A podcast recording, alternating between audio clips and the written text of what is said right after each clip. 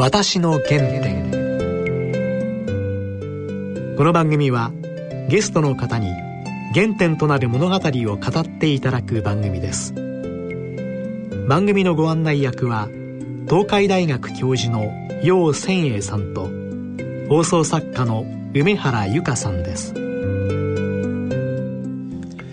皆さんご機嫌いかがでしょうか。楊千栄です。梅原由香です。今回のゲストは外務副大臣の佐藤正久さんです。おなじみひげの隊長。はい、もう PKO、 またイラク派遣時代ですね、はい、そうですね。もう本当にテレビで何度も姿拝見しまして、はい、今日は青少年時代のエピソードも含めてちょっとね、意外な素顔もね、いろいろお伺いできますし、楽しみしてます。はい、それでは私の原点進めてまいります。私の原点。今回は外務副大臣の佐藤正久さんにお話を伺ってまいります。よろしくお願いします。よろしくお願いします。プロフィールを拝見いたしまして、はい、ご出身は福島でしたね、はいはい、小さい時はどんな少年でしたか。福島でもかなり田舎の方のとこで、私のとこで時で大体小学校が全校生徒で、60人から70人ぐらいで、今は20数名なんです、多くで全校です。あ、そうですか。全校で今20数名だ。福島のどちら。福島市のなんですけども、県庁所在地なんですけども、西の方の山手の方で、はい、小学校の時はどんな子供でしたか。どちらかというと機関棒みたいな感じだったですね、はい、家の手伝いの方がやっぱり一生懸命で、昔はうちのおじいちゃんもの親父も、秋から春にかけては東京へ出稼ぎの方に行くっていうのが普通例で、で、うちの親父の弟2人が東京の私立大学の行った関係でかなり経済的に負担が大きかったので、大体冬はじいちゃんと親父は東京へ出稼ぎ、地下鉄の工事なんかよくやってたらしいですね。で、その間やっぱり留守を回るばあちゃんと、やっぱりおふくろでいろいろと支えたというところがあったので、やっぱそれを長男としてやっぱ支えるっていう部分が多かったですね。だからあんまり遊ぶっていうのもありましたけども、どちらかというと手伝いの方が多くて、で小学校の途中からやっぱり親父もだんだんもう出稼ぎがやっぱ大変になってきたので、何を思ったか裏山の方の山の一角をの木を刈って、でそれを木を切って薪にしてなんか売るというのをちょっと一時やったので、大体学校から帰るとすぐ山の方に入って、木を切ったり、あるいはそこから馬でこう道を作って薪を出すんですけども、その手伝いをやったりとか。小学生の時、はい、だからそれがやっぱり一番私にとっては家の手伝いっていうのがどちらかというとイメージに残ってるっていうかね、いう部分が大きかった感じしますね。中学校も地元の。そうです。中学校、高校までが福島の方にいたんですよね、で中学校と高校に入られた後、ご趣味とか何か。趣味っていうのはなかなかね、運動に大体没頭したこともあったので、中学校は卓球で高校はラグビーの方途中に入って、ちょっと全然違うんですけど、ね、で、防衛大学校に入ると今度フィールドホッケーとまた違った。ずっとスポーツが好きでした。はい、そうですね、国から下の男でしたから、はい、1970年代、はい、そうね、中学校高校、そうですね、はい。で中学校は当然田舎だともうみんな、男子は丸坊主で、で高校は男子校だったので、高校の先輩にも政治家は平沢勝栄先生が高校の先輩なんです。で彼も福島なんですけども、今彼の選挙区は東京の葛飾区なんですね、はい、で一回聞いたことあるんです。先輩なんで福島じゃないんですかって聞いたら佐藤だって選挙は葛飾ないだろうと、またダジャレが始まったんですよだから葛飾に住んでんだとなるほど、それは、はいまあ、そういう感じで高校は男子校で、福島高校っていうところだったんですけども、晩からが残ってるの高校で3年間ずっと下駄履きなんですよ。通学が雨でも雪でも下駄を履いて通勤を。高校と既に1980年代いや70年代ですね。70年代、はいはいはい、今振り返ってみるとあの時代のあのような教育はやっぱり良かったというところがあり、そうね、なんか別に当時はいいとは思いませんでしたけどね、で今から振り返ってみると、懐かしい感じはしますけども、男子校だったので結構汚くて、悪い先輩も悪い後輩もいっぱいいましたしね。そういういじめとかあるいはいじめられたりとかそれはなかったですね、はいはい、結構規律正しく。いやうちはバンカラっていう割にはかなり自由を尊ぶ伝統があってですね、そこはもう、ここは髪の毛も結構長い人間いたりとか、服装もだらしなくても何も言わないとか、もう自分で全部やりなさいっていう雰囲気はありましたね、意外と。で高校3年生の時点で、はい、じゃあ防衛大学に進学すると、全然当初は思ってなくて、で私は第一希望は東北大学の原子力学科の物理が好きだったので、そっちの方をやろうと思って、受けていて、防衛大学校と防衛医科大学校は模擬試験代わりに実は受けていて、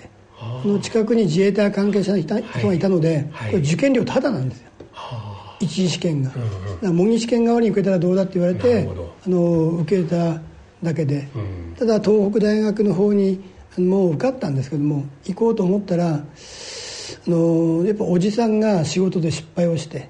でその保証人にやっぱじいちゃんとかなっていたので、なかなか、仙台ので下宿って難しい状況だったので、ちょっと学費がかかんないのは防大と防衛医大なんですけども、防衛医大は物理が勉強できないので防衛大学校の方で物理を勉強したと。でまた当時は山口百恵さんのイメージも強かったので、横須賀っていうといいなと。横須賀、1970年代後半、はい、で防衛大は所沢だったんですけども、かなり田舎でもう行ったらもう試験を、受けに行ったんですけどね、二次試験を、結構イメージと違って田舎でところが横須賀行ってみたらもっと田舎だったはい、山口百恵さんが好きでした。当時やっぱりそのイメージ的にね、もう多くのファンがやっぱり百恵ちゃんと言ってましたし、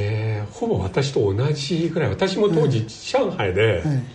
山口百恵さんのことをすごい、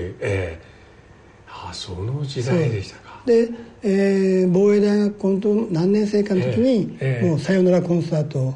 でしたから。1980年の 10月、当時ダメなんですけども、宿舎を抜け出して学生会館で部屋を暗くしてそのテレビを見てました。マイクをこう置く瞬間とかね、最後マイクを置いて真っ白のワンピースで去っていく、だからもともとね、そういう国防とか愛国心というのにずっと燃えて入った口じゃないんですよ。で私の同級生見てると、防衛大学校に入った時からこう愛国心とか国防となんかこういう結構生きのいい人間っていうのはあんまり偉くなってない感じしますね。なるほど。やっぱ明るくて柔軟性ある人間の方が結構伸びて、同期はともかく入ってからいろいろみんな学んでいきますからね。なるほどね、防衛大でご専門は応用物理。応用物理ですか。一応だったんですけども、ただクラブの方にかなり没頭していたので、勉強はそこそこという感じで。スポーツのクラブでしたもんね、先ほどおっしゃった、でうちは実は全員が素人だったんですけども、やっぱみんな結構一生懸命やるクラブの、フィールドホッケー部で、関東の、大学学生の一部リーグに我々のことがいて、で、早稲田とか慶応とも定期戦をずっとやってるという。防衛大学校の中では一部リーグっていうのはね、やっぱりやってる人も少ないせいもあってかやっぱいて、で他はみんな小学校とか中学高校の経験者がほとんどなんですけども、防衛大学校のうちのクラブは全員がの膨大に入ってからホッケーを始めた人間で、たまたま私が4年の時は、うん、全日本が大学選手権で準優勝したんですよ、はい、インカレ準優勝で、その時に常勝の天理大学を破ったんです。まあ、天理教のある、まあ、総本山に行った時にその話をしたら、お前たちの時かと天理をね任したのは、うんうん、相当彼らにとっては鮮烈なダメージだったようですなるほど。私の原点で防衛大卒業されまして、はい、陸上自衛隊に入ったんですけども、ただその時も防衛大学校の1年生から2年生になるときに陸海空の自衛隊のが振り分けられるんです。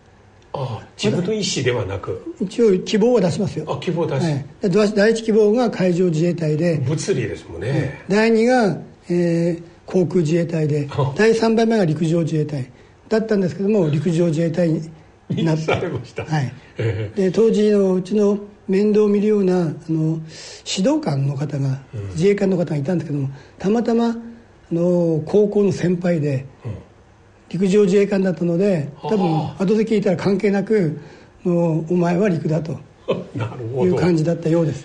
それはショックでした、まあ、ちょっともうでもね、なるようにしかなりませんからね、この場合はもう全員がこう希望通り行くわけじゃないので。で入られた後は、はい、自衛隊に最初は九州の久留米というところで、そこで学校があって、はい、幹部構成学校っていうんですけども、うん、そこに半年いて、でその時も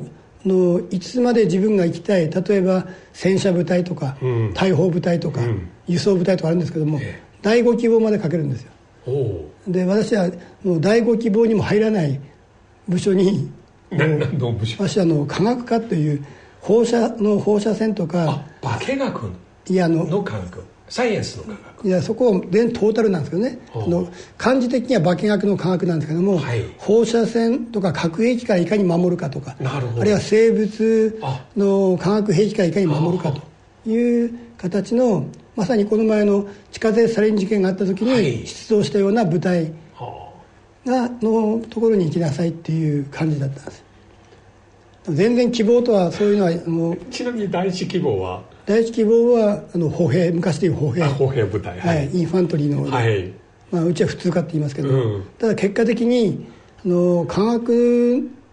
科の学校には行ったり、うん、いろんな資格を取らせていただいて、うん、まあ、レントゲン技師の資格も持ってるんですよ。放射線関係ですから、ね、はい。だけどそういう部隊にはあんまり勤務せずに、ほとんどが歩兵普通科の部隊に小隊長、中隊長、連隊長と、専門は違うんだけど、たまたま人事の方でそういう巡り合わせになって、だから人事ってわからないですよね、本当に。そうそう、20代前半からそうですね、ずっと。だからもしもまま私が海上自衛隊に行ってたら、多分政治家になってない可能性もありますし、艦隊の司令、はい、ね、また、防衛大に行ってたら当然もうお医者さんになっていたでしょうし、多分全然違う人生になった。でしかも外務省にちょっと2年ほど出向したんですけども、若い頃にあれがなかったらシリアとかイラクの PKO の隊長にもなってなかったかもしれません、うん、外務省の出向は海外の大使館に行かれました？いや、霞が関です。あ、ずっとここね、はい、2年間防衛省から、まあ、自衛官でしたけども、うん、事務官という形で出向した。まさに頃もう本当にテレビでお出になりまして、被害隊長、ね、うん、PKO の話、はい、かなり僕も拝見しましたが、でもね、それでも結構マイナス面もあって、12年経ってもいまだに佐藤正久よりは髭野隊長が通りないんですよ。で髭野隊長は選挙では一票にもならないです。そうですか。全部無効票なんです。だから2回選挙ありましたけど、それか直接そう勝っちゃうの、うん、だ髭野隊長、髭野佐藤っていう票が結構出て、で無効票で、ある場所ではサダム・フセインっていう票まで出ましたからいや、それはいや本当なんですよ。でまた公演でね、半分冗談で顔がだんだん青葉城こういう歌の佐藤宗行者に似てきたったら、宗行っていう票まで出るんですよ。いや本当に名前変えてもらって大変なんですよで私の場合は佐藤の下の正久が売れてないので、佐藤さんだけだと他にもいっぱい佐藤さんっていますから、はいはい、割られちゃうんですね、一票にならない。なるほど。正久が売れてないので結構苦労してると。私の原点。そうすると PKO の活動で初めて海外に、はい、35歳の時に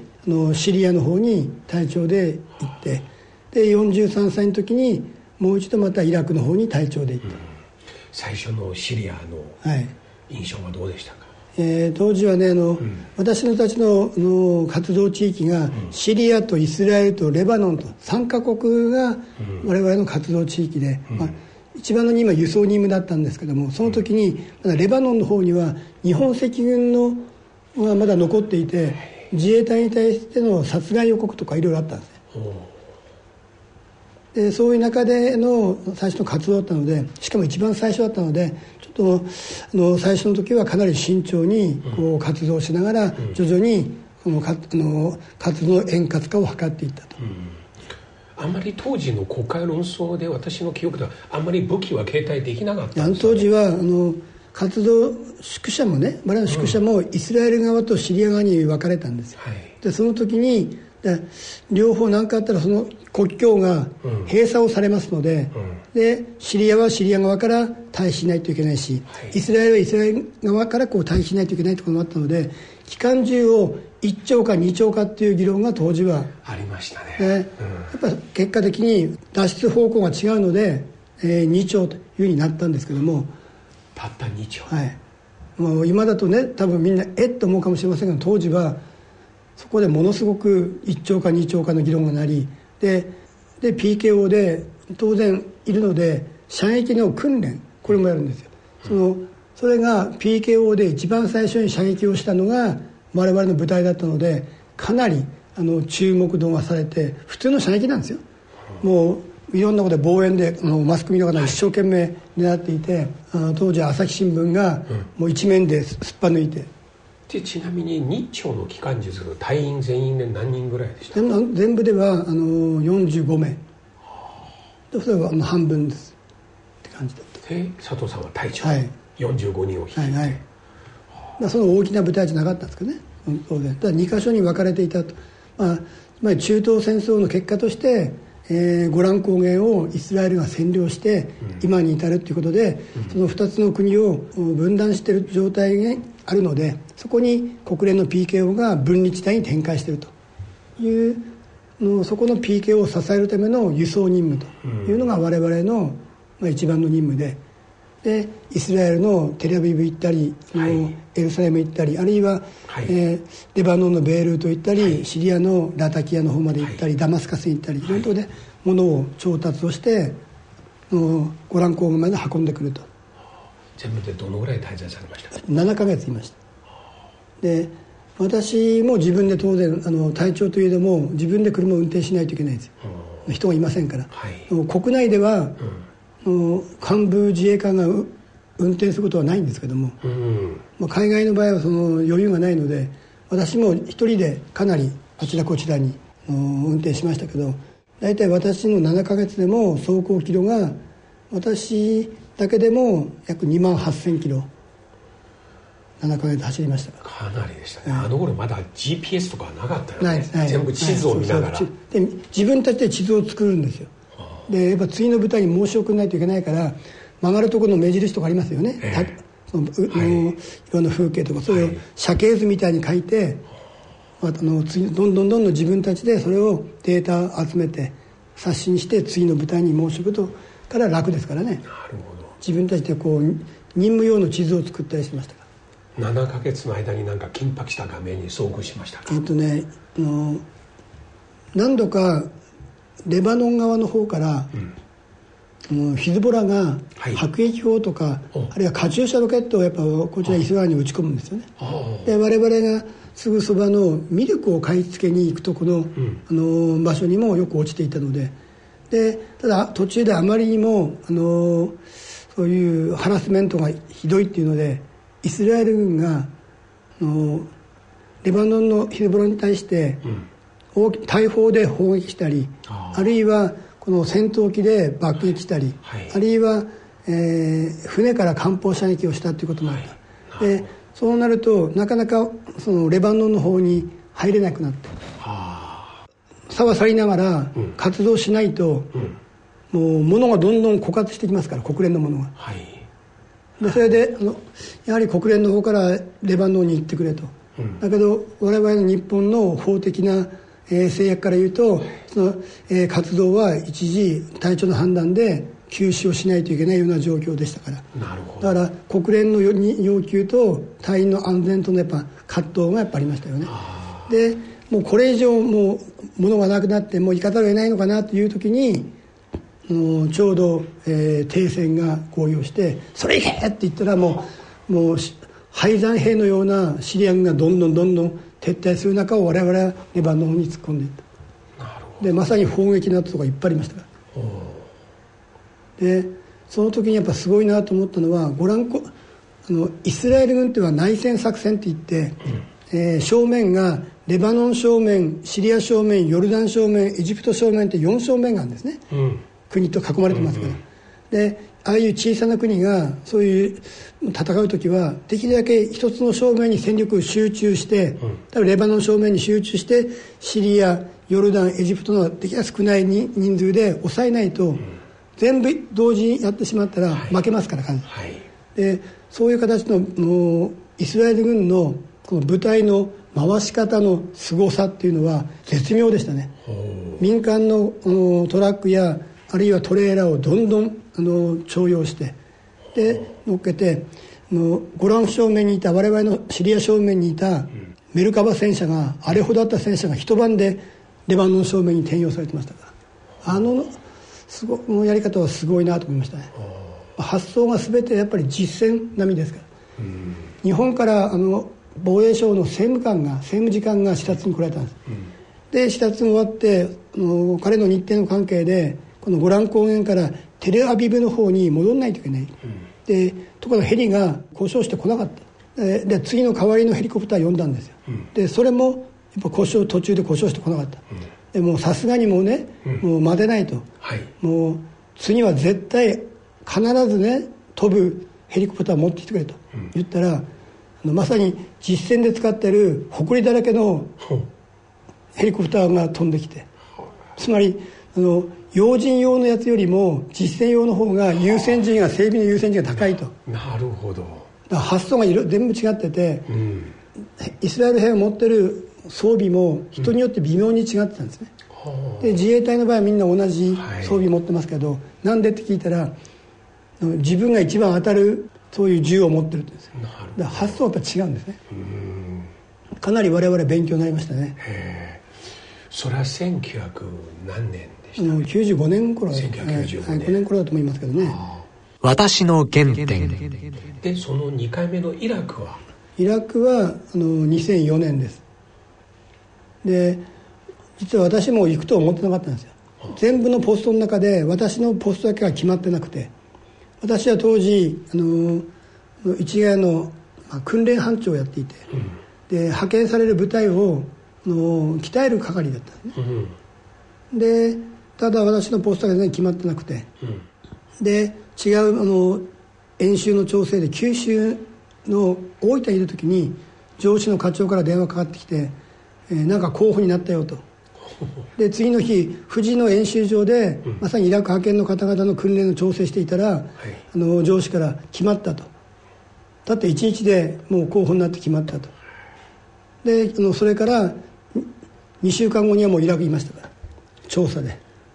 どのぐらいの隊員をいやその時は調査だったのではい、十数人でしたけどでそこで2週間ほどいてそこで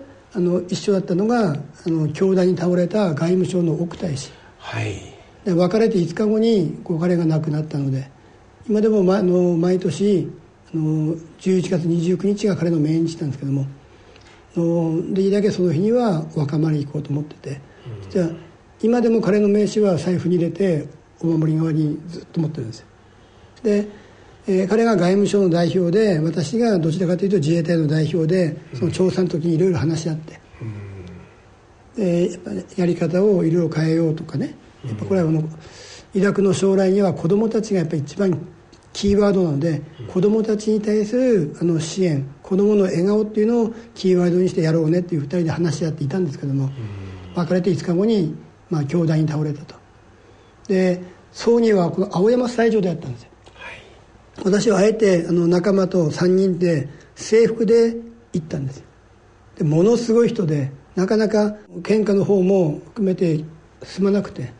一緒におられた井上一等書記官が熊本の方で、熊本の方にその棺を運ばないといけないと、もう時間がもう なくなったということで、私の直前でとりあえず中断をして出棺の儀が始まった。でも逆に言うと長時間奥太子の前にずっと入れたと、私の前で止まりましたから。でそれから1ヶ月後にもうイラクの方に先遣隊長で飛んだというのが当時の最初の頃で、準備はだからもう実はバタバタして準備に行ったと。で行ってから自分たちはとりあえずはオランダの宿営地に間借りしながら自分たちのキャンプを決めないといけない。我々行ってから決めるっていう今までとは全く違う、自分たちのキャンプを衛星写真でとりあえず日本で何個か候補を見つけておいて、行ってから実際歩いてここがいいかなと決めて、それから地主を見つけて土地交渉をやって、そうですか。で土地交渉をやりながらももう絶対借りるからと言って工事だけ先行させてもらってやらないと、もうやっぱ値段の交渉ですから時間かかりますから、でどうやら工事だけ先にさせてくれと言って築地工事をしながら部隊を少しずつ受け入れて、で少し広げていったと。イラクの時は試練の時よりも厳しかったですね。それはそうですね。もう迫撃砲は何回も宿営地の周辺にも着弾しますし、ロケット砲が我々のコンテナを突き破ったりもしてましたし、車で、街中走ってる時に近くで、自動車の爆弾テロが起きたりとか、一緒に仕事をしたオランダ兵が手榴弾で殺されたりとかいろいろありましたから、全然そこはシリアとはやはり武器の数あるいはレベルが違いましたね。一晩でイラク陸がいなくなったわけですから、みんな制服脱いで、米軍が来る前に全部制服脱いで武器をみんな地下に隠したわけですから。で我々が600人でサマーだけでも60万人いましたから、多勢に無勢ですから。イラクの時の任務もシリアの時とは違いましたね。このシリアの時は輸送任務でしたけども、イラクは人道復興支援という形で、我々単独では道路とか学校とかそういうクリニックを直したりとか、あるいは医療支援で母子病院とか総合病院での医療看護薬剤支援とか、あるいは汚い水をきれいにして、住民に配る給水支援というのが3本柱だったんですけども、それだけでは向こうのニーズは吸い上げることは非常に難しかったので、外務省の ODA と一緒にやって、で多分外務省の方がなかなか外の方に行けませんから、自衛隊が代わりに行って発電所の案件とかいろんな案件を代わりに御用聞きみたいな形でやって、一緒にプロジェクトを自衛隊と外務省が一体となってやったと。で今回は実は初めての人道復興支援だったので、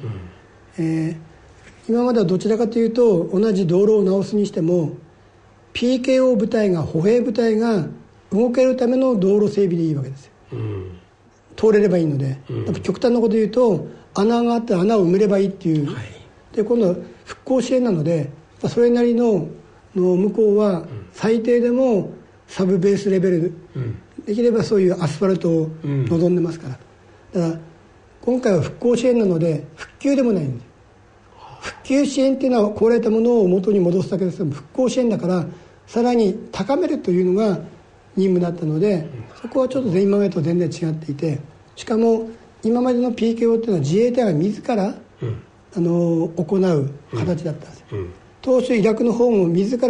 そういうやる予定だったんですけども、向こうのニーズがものすごくて、自分でやると、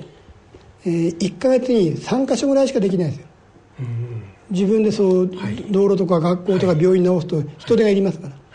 そうすると向こうのニーズに全然合わないと。やっぱ彼らは雇用を生んでほしい、技術の伝承をしてほしいっていうのがもう、彼らのニーズですから。だからこれ途中で発想を変えて、我々は設計を一緒にやりますと。ニーズに基づいて設計を一緒にやって、そして、入札をやって、でそこで業者を決めて、で業者に対してこの施工管理という形でこのものを教え込みながらやると。しかもその時も一つの学校に対して200社ぐらい来る時もありますから、入札で。で、もう200だと199がダメになりますよね。だからそこにも丁寧に手紙を書いたり、恨みを買うと殺されますから、武器が氾濫してますからという形で。ただその一つの会社が落としたとしても、単純作業は地元の部族長に手配をしてもらう形にしたんです。部族長の顔がありますから。なるほど。で部族長も俺のおかげで雇用が生まれたと言いたいので、やっぱ簡単なやつはもう毎日仕事変えたって別にいいわけですよ、毎日でもいいですよ、部族長の判断で。ただ専門的な電気とかそういう水回りのやつはちょっと違うところから連れてきましたけど、そういう形でできるだけこう地元とみんな雇用がやっぱり日本が来て変わったというものが欲しいの でそういうプロジェクトができるまでやっぱ3回でかかるわけです。設計とかありますから、その間が一番辛くて、だから向こうものすごい期待が高いわけですよ、もう日本が来たら2万人の雇用は間違いないとかあるわけないですよね。そうやって大きなホテルが建つ、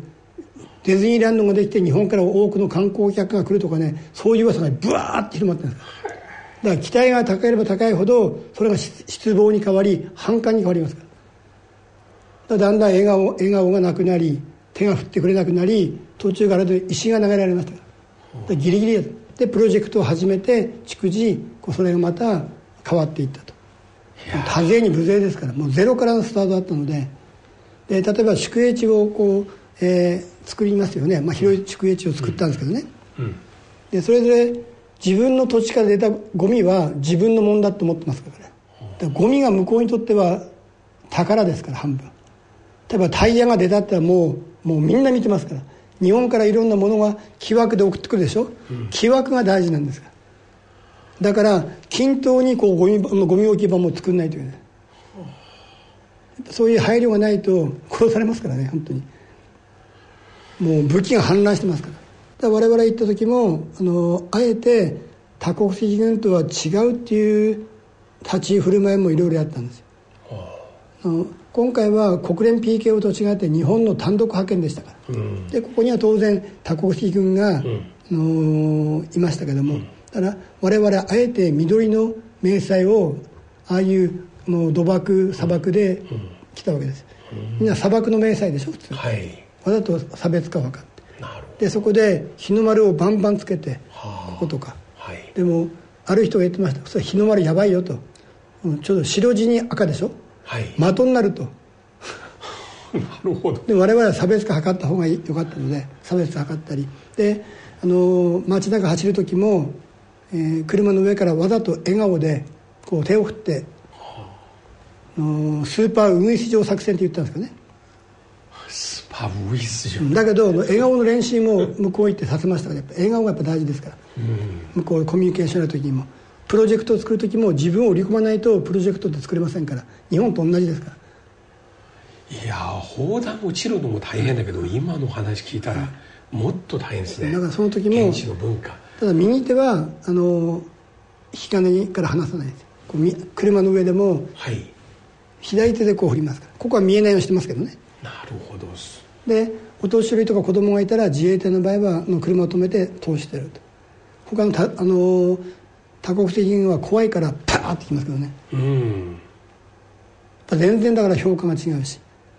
でやっぱ合言葉もいろいろ、自衛隊って合言葉作るの好きなんで、一つは ABC プラス DE と、当たり前のことをぼーっとせずちゃんとやる、できるだけ笑顔でって。これができたら苦労しないんですよ。でもやっぱそういうやっぱ笑顔で話題もやっぱ営業マンと一緒なので、プロジェクト作るときはじゃあ水のプロジェクト、学校のプロジェクトありますよね。毎日ネタを仕込みながらうちの設計担当はみんなこう夜遅くまでネタ考えてました。こうやってみんな、いや一つ一つ細かいやっぱ努力やらないとやっぱりなかなか死んだものですから。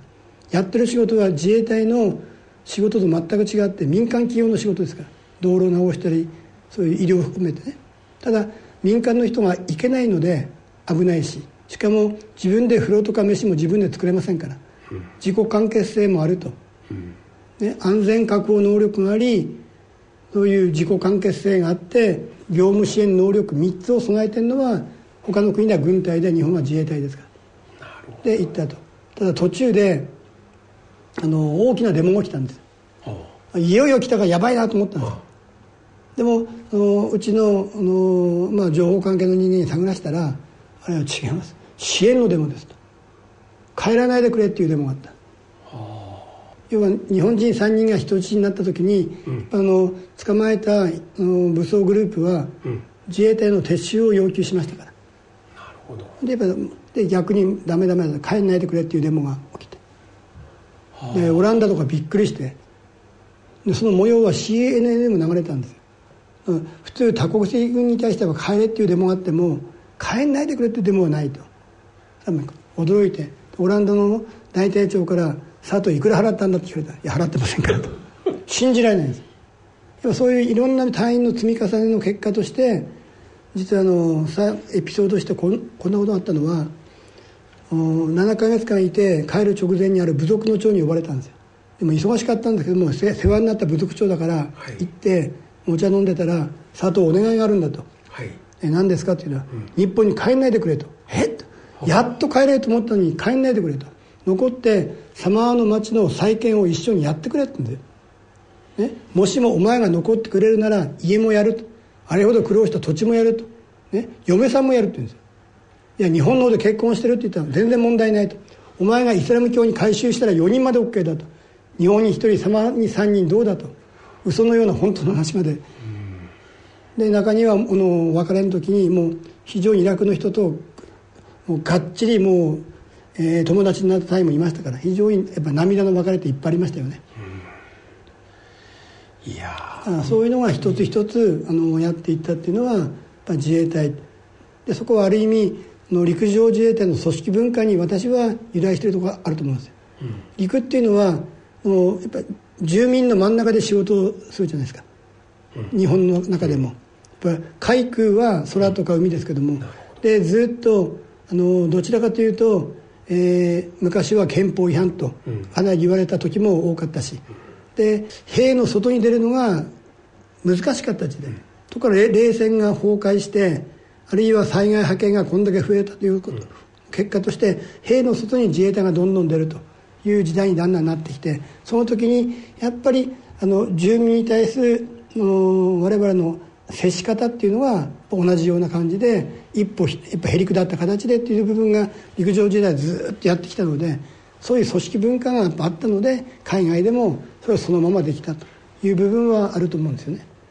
まさに海外で日本とはどんな国、日本人とは何を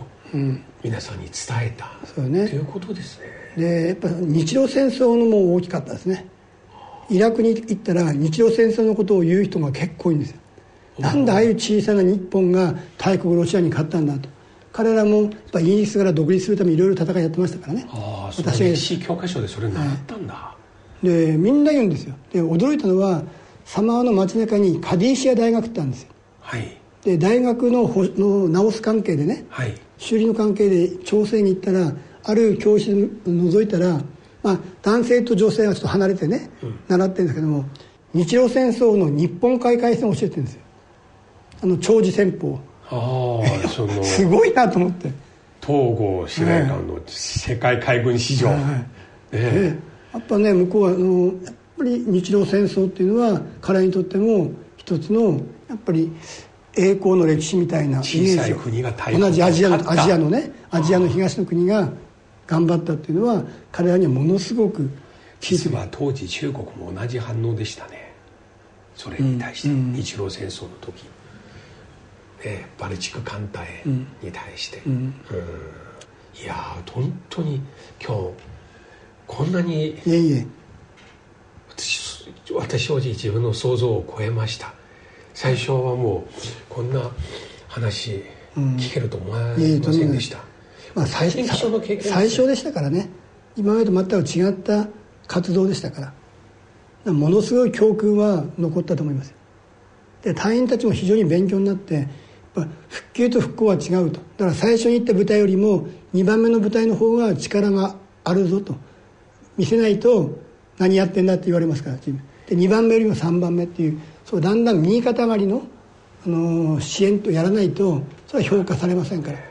だから2番目の私は1番目の部隊と2番目の部隊両方とも復興支援では支えたんですけども、2番目の部隊のやっぱきつかったですね。数を増やすか質を上げないといけないので、で向こうのギルガメシュ王の遺跡ってあるんですよ。紀元前5000年とか4000年に言われる遺跡を補修はできませんから、洞窟とかあるいは狼が羊を捕まえてこう横穴掘っちゃうので、